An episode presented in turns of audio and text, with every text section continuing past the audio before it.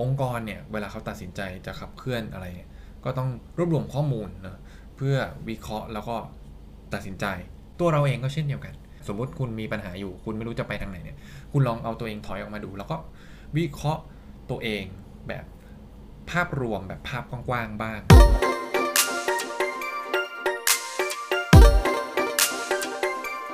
วันนี้จะมาพูดถึงเรื่องของ Pet Analysis นะครับ เป็นการ วิเคราะห์องค์กรโดยมองปัจจัยเชิงมหาภาคนะครับ ซึ่งเป็นปัจจัยภายนอกขององค์กรเนาะเพื่อที่จะนำมาใช้นะครับ เก็บรวบรวมข้อมูลจากปัจจัยภายนอกต่างๆเหล่านี้เพื่อที่จะนำมาใช้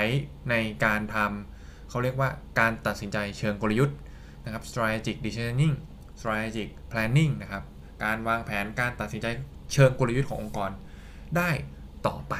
นะครับผมเพสก็มาจากตัวอักษรนะครับ ตัวหน้าของคำทั้งหมด 4คำด้วยกันนะครับผมนั่นก็คือตัว P นะครับ P มาจากคำว่า political ก็คือปัจจัยการเมืองนะครับ E มาจากคำว่า economic นะครับคือเรื่องของเศรษฐกิจ แล้วก็ S นะครับ S มาจากคำว่า social นะครับปัจจัยเชิงสังคมวัฒนธรรม แล้วก็สุดท้ายตัว T ครับ T คือเทคโนโลยีการเปลี่ยนแปลงการพัฒนาของเรื่องของเทคโนโลยีนั่นเองอะทีนี้ไอ้สี่ตัวเนี้ยนะครับ โดยคนที่เรียนเรื่องเกี่ยวกับการตลาดการ ทำแผนเชิงกลยุทธ์ขององค์กรเนี่ยก็อาจจะเคยได้ยินโมเดลนี้มาบ้างแล้วนะฮะซึ่งเเดี๋ยวผมจะค่อยๆปูปูปูภาพให้เห็นก่อนผมอธิบายปูภาพให้เห็นก่อนว่า จริง ๆ แล้วอะถ้าเกิดว่าเราแบ่งวิธีการวิเคราะห์องค์กรออกเป็น 3 มิตินะครับผมเอาเป็นมิติจากข้างในแล้วค่อยขยายออกไปจากขยายออกไปเป็นสู่ภายนอกนะครับผมมิติแรกข้างในเลยเนี่ย factor ที่เป็นปัจจัยภายในขององค์กรเนี่ยเราก็จะนึกถึงพวก employee พนักงานนะครับ assets หรือพวกสินทรัพย์ต่างๆ แล้วก็เทคโนโลยีอะไรต่างๆ ที่เป็นปัจจัยภายในขององค์กรนี่คือวงกลมข้างในสุดอะอีก layer หนึ่งถัดออกมาอีกชั้นหนึ่งนะครับ นี่ก็เป็นปัจจัยที่ภายนอกขององค์กรแล้ว แต่ว่าเป็นปัจจัยยังไม่เชิงใหญ่นะยังเป็นปัจจัยเล็กๆอยู่ อย่างเช่นพวกคู่แข่งนะครับผมหรือว่าสินค้าที่กำลังเข้ามาทดแทนอะไรแบบนี้นะครับนี่คือปัจจัยขยับออกมา ส่วนปัจจัยภายนอกสุดเลยเนี่ย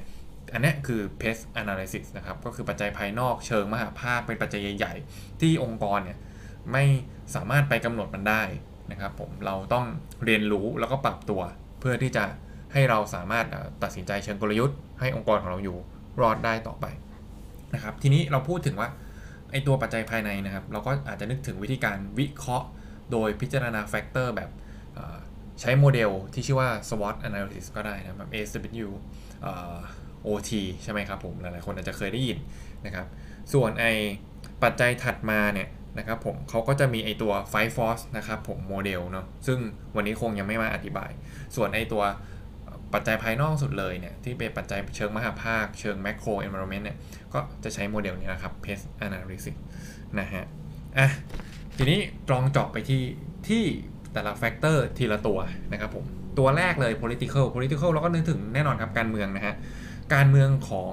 แต่ละประเทศนะครับผมมันก็มีบทบาทต่อองค์กรนะอย่างเช่น บางประเทศเขาปกครองผ่านระบบประชาธิปไตยใช่ไหมบางประเทศเขาก็มีประชาธิปไตยแล้วก็โดนรัฐประหารไปนะฮะอันนี้พูดภาพรวมนะครับผมหรือว่าบางประเทศก็เป็นสังคมนิยม บางประเทศเป็นคอมมิวนิสต์เลยอะไรอย่างเงี้ยเป็นต้นนะครับพวกปัจจัยทางการเมืองเหล่านี้มันส่งผลต่อการดำเนินธุรกิจขององค์กรใช่ไหมครับผมนี่คือ factorใหญ่ ๆ มากๆเลยที่เราต้องวิเคราะห์ซึ่ง พอการเมืองเขามีบทบาทยังไง เขาออกนโยบายอะไรออกกฎหมายอะไรเนี่ย มันไปส่งผลกระทบต่อองค์กรทำให้คุณต้องพิจารณาเรื่องนี้ด้วย เช่นเดียวกันในการทำการตัดสินใจเชิงกลยุทธ์ต่อไป ส่วนเรื่องที่ 2 economy economy ก็คือนึกถึงพวกเศรษฐกิจต่างๆนะครับผมนึกถึงนโยบายทางการเงินของรัฐบาลด้วยก็เช่นก็ได้เช่นเดียวกันนะครับ เราอาจจะนึกถึง GDP อัตราเงินเฟ้อนะครับผมค่าเงินบาทต่างๆ เทียบค่าเงินบาทถ้านึกถึงประเทศเราเนะก็เปรียบเทียบค่าเงินบาทกับดอลลาร์อะไรอย่างเงี้ยเนาะหรือช่วงนี้มันก็มีสกุลเงินดิจิตอลเข้ามาอะไรพวกนี้สิ่งต่างๆเหล่านี้ก็เป็นอีก factor หนึ่งที่เราจะต้องพิจารณาเนะถึงแม้มันจะเป็นปัจจัยที่อยู่ภายนอกมากๆ แล้วก็เป็นปัจจัยที่ใหญ่มากๆ แต่ว่ามันก็ส่งผลกระทบต่อการดำเนินธุรกิจขององค์กรเช่นเดียวกัน อีกตัวหนึ่งตัว S ครับโซเชียลโซเชียลนี่สำคัญไม่แพ้กันก็คือเรื่องของสังคมวัฒนธรรม เอาพูดง่ายๆเลยสังคมตะวันตกกับสังคมตะวันออก สังคมเอเชียอย่างเงี้ยนะมันก็มีวิธีการทำให้มันก็ส่งผลต่อวิธีการคิดของคนนะต่อการทำงานที่แตกต่างกันนะเราอาจจะเคยได้ยินที่อิตาลีเยอรมันอย่างเงี้ยเขาก็จะมีการทำงานที่แบ่งเวลาเป็นชัดเจนมี work life balance มีการ workation ได้นานๆ ในขณะที่สังคมเอเชีย เราก็อาจจะนึกถึงการทำงานที่แบบโอ้อย่างคนจีนอย่างเงี้ยนายนายซิกเนาะ เก้าโมงสามทุ่มหกวันต่อสัปดาห์ หรือว่านึกถึงให้ความสำคัญเรื่องของระดับขั้นบังคับบัญชาอะไรเงี้ยแต่ฝรั่งเขาอาจจะไม่คิดเรื่องพวกนั้นอะไรแบบนี้เป็นต้นนะครับผมสิ่งต่างๆเหล่านี้มีผลหมดเลยนะต่อการดำเนินธุรกิจขององค์กรหรือว่าฝั่งเอเชียของเราอาจจะนึกถึงเรื่องของโบนัสนะครับฝั่งทางแล้วก็การเติบโตตามเส้นทางอาชีพอะไรเงี้ยของฝรั่งเขาอาจจะไม่ได้แบบว่าต้องทำงานที่เดียวกันทั้งตลอดชีวิตอะไรแบบนี้เป็นต้นนี่คือเรื่องของสังคม วัฒนธรรมนะครับ หรือว่ารวมไปถึงเทรนด์ของเด็กรุ่นใหม่เนาะที่อยากจะมีอำนาจในการตัดสินใจในการทำงานต่างๆ อะไรแบบนี้หรือว่าชื่นชอบเทคโนโลยีมากๆอะไรแบบนี้สิ่งต่างๆเหล่านี้เนี่ยคือโซเชียลนะครับ ก็คือสังคมและวัฒนธรรม ตัวสุดท้ายตัว T นั่นก็คือเทคโนโลยี อันนี้ก็แน่นอนเนอะเทคโนโลยีมันมีการเปลี่ยนแปลงไปอย่างไร องค์กรจะดำเนินธุรกิจยังไงต่อ ก็ต้องตัดสินใจหยิบเรื่องของประเด็นเทคโนโลยีเนี่ยมาพิจารณาตอนนี้อะมีการ ทำธุรกรรมทางการเงินผ่านออนไลน์เยอะมากเลย online banking เต็มไปหมดอย่างเงี้ยในประเทศเราเนาะหรือว่ามี automation มี cloud ระบบ cloud เข้ามาแล้วอะไรเงี้ยมันก็ส่งผลต่อการดำเนินธุรกิจการที่จะผลิตสินค้าหรือการจะนำสินค้าไปขายยังลูกค้าของแต่ละองค์กรเนี่ยมันก็ต้องมีวิธีคิดที่เปลี่ยนแปลงไป นี่ก็คือ PEST Pet Analysis นะครับอะทีนี้เล่าไปต่อนะครับว่าแล้วแต่ละองค์กรจะนำโมเดลเนี้ย ไปใช้วิเคราะห์ยังไงนะครับ ก็อันแรกเลยก็คือคุณก็ต้องนั่งเขียนอะ PEST เสร็จปุ๊บ คุณก็ไปนั่งดูว่าไอองค์กรของคุณอะมี PEST อะไรบ้างอะอย่างเงี้ยเราอยู่ประเทศไทยเนี่ย political การเมืองตอนนี้รัฐบาลเป็นยังไงอะใช่ไหมฮะ ก็มีความไม่มีเสถียรภาพพอสมควรอะไรอย่างเงี้ยนะครับความน่าเชื่อถือค่อนข้างน้อยอะไรอย่างเงี้ยนะครับกำลังครบวาระแล้วอาจจะมีการเลือกตั้งใหม่อะไรเงี้ยมีกฎหมายที่ ยังมีส่งผลกระทบต่อการดำเนินชีวิตของคนอะไรอย่างเงี้ยก็ว่ากันไป เพราะว่ามันมีกฎหมายที่เกี่ยวข้องกับการควบคุมโควิด อะไรก็ตามเนี่ยคือ political หมดเลยคุณคิดออกมาให้ได้หมดนะครับอ economic มีอะไรบ้างก็ต้องนั่งคิดนั่งเขียนออกมานะครับเศรษฐกิจบ้านเราเป็นยังไงอะไรตอนนี้ใช่ไหมครับตัว S สังคมวัฒนธรรมเนาะบ้านเราเป็นยังไงตัว T เทคโนโลยีบ้านเราเป็นยังไงก็เขียนออกมานะครับผมพอกำหนดออกมาเสร็จปุ๊บคุณก็ รวบรวมข้อมูล รวบรวมข้อมูลเนี่ยคือเมื่อกี้เราอาจจะ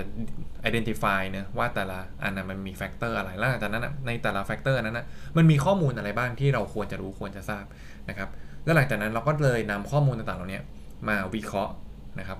มาวิเคราะห์นะครับ วิเคราะห์ได้ยังไงอ่าวิเคราะห์แล้วจะได้อะไร สิ่งที่เราได้เลยก็คือเราจะเห็นโอกาสกับภัยคุกคามนะครับ หรือว่า opportunity และ threat นั่นเองนะครับผม ซึ่ง ทั้งสองสิ่งนี้มันส่งผลต่อองค์กรของเรายังไงเนี่ยขั้นตอนนี้ถือว่าเป็นขั้นตอนที่สำคัญเนะการรวบรวมข้อมูลเนี่ยมันก็สำคัญระดับหนึ่ง แต่ว่าสำคัญกว่าคือการนำข้อมูลต่างๆนั้นนะคุณจะมาวิเคราะห์ เพื่อนำไปประยุกต์ใช้ในการกำหนด strategic planning strategic decision making อะไรเงี้ยขององค์กรของคุณได้ยังไงเนี่ยเป็นขั้นตอนที่สำคัญมากๆแล้วก็สุดท้ายครับคุณก็เลือกนะครับที่จะ prioritize ทำ action plan แล้วก็ take action ออกไป นะครับผมลำดับความสำคัญวางแผนแล้วก็ปฏิบัตินั่นเองนะฮะนี่ก็คือวิธีการวิเคราะห์เนาะอย่างที่บอกไปข้างต้นมันมี 3 มิตินะนี่คือมิติเพชร analysis เนี่ยวิเคราะห์แค่แฟกเตอร์ใหญ่ๆ ที่เป็นมหาภาคอยู่นอกองค์กร มันยังมีมิติที่เป็น internal factor อีกนะครับ ไม่ว่าจะเป็นเรื่องของคนเรื่องของทรัพย์สินนะหรือว่ามิติที่เป็น micro environment นะครับ ที่มัน เกี่ยวข้องกับคู่แข่งอะไรเงี้ยที่เราจะใช้อีกโมเดลหนึ่งในการวิเคราะห์นะครับ ดังนั้นเนี่ยมันก็เลยไปสู่สิ่งที่พึงระวังนะฮะสิ่งที่พึงระวังก็คือในการนำเพชร analysis ไปใช้นะครับ คือบางคนเนี่ยก็นำไปใช้โดยที่ไม่ได้รวบรวมข้อมูลที่มันเป็น fact เป็น evidence นะครับ ใช้ assumption ใช้สมมติฐานในการวิเคราะห์ อันเนี้ยอาจจะไม่ค่อย work เท่าไหร่ เพราะว่ามันก็จะเป็นเรื่องของความรู้สึก นะครับอันนี้ก็อาจจะทำให้คุณได้ข้อมูลที่ผิดผิดแล้วคุณก็ตัดสินใจผิดผิดนะครับอันที่ 2 คือบางทีบางครั้งครับในทางกลับกันคุณก็เก็บข้อมูลเยอะไปนะโอ้รวบรวมข้อมูลอยู่ได้ไม่ตัดสินใจไม่ทำอะไรสักทีนะครับอันที่3ครับบางทีเนี่ยหลาย ๆ องค์กรก็เลือกเอาเพจ analysis มาวิเคราะห์เสร็จปุ๊บก็โยนทิ้งไปเลยนะฮะจริง ๆ แล้วอะคุณควรจะต้องเอามา track ต่อโดยเฉพาะ factor ที่มันมีอิทธิพลต่อองค์กรของคุณเนี่ยคุณต้องหยิบมา นะครับนำมา track นำมาดูกันต่อว่าเฮ้ยมันจะส่งผลยังไงต่อเราต่อไปนะครับผมเพราะว่าหลีกเลี่ยงไม่ได้เนะตอนนี้นะครับตัวทั้ง 4 ตัวที่ได้กล่าวไว้เมื่อสักครู่นี้ ส่งอิทธิพลต่อองค์กรอยู่ต่อเนื่องตลอดเวลา แล้วก็สุดท้ายครับ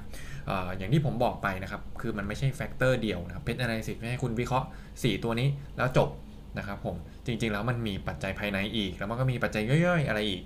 มากมายที่คุณควรจะนำไปประกอบการพิจารณาทำแผนเชิงกลยุทธ์ให้กับองค์กรของคุณ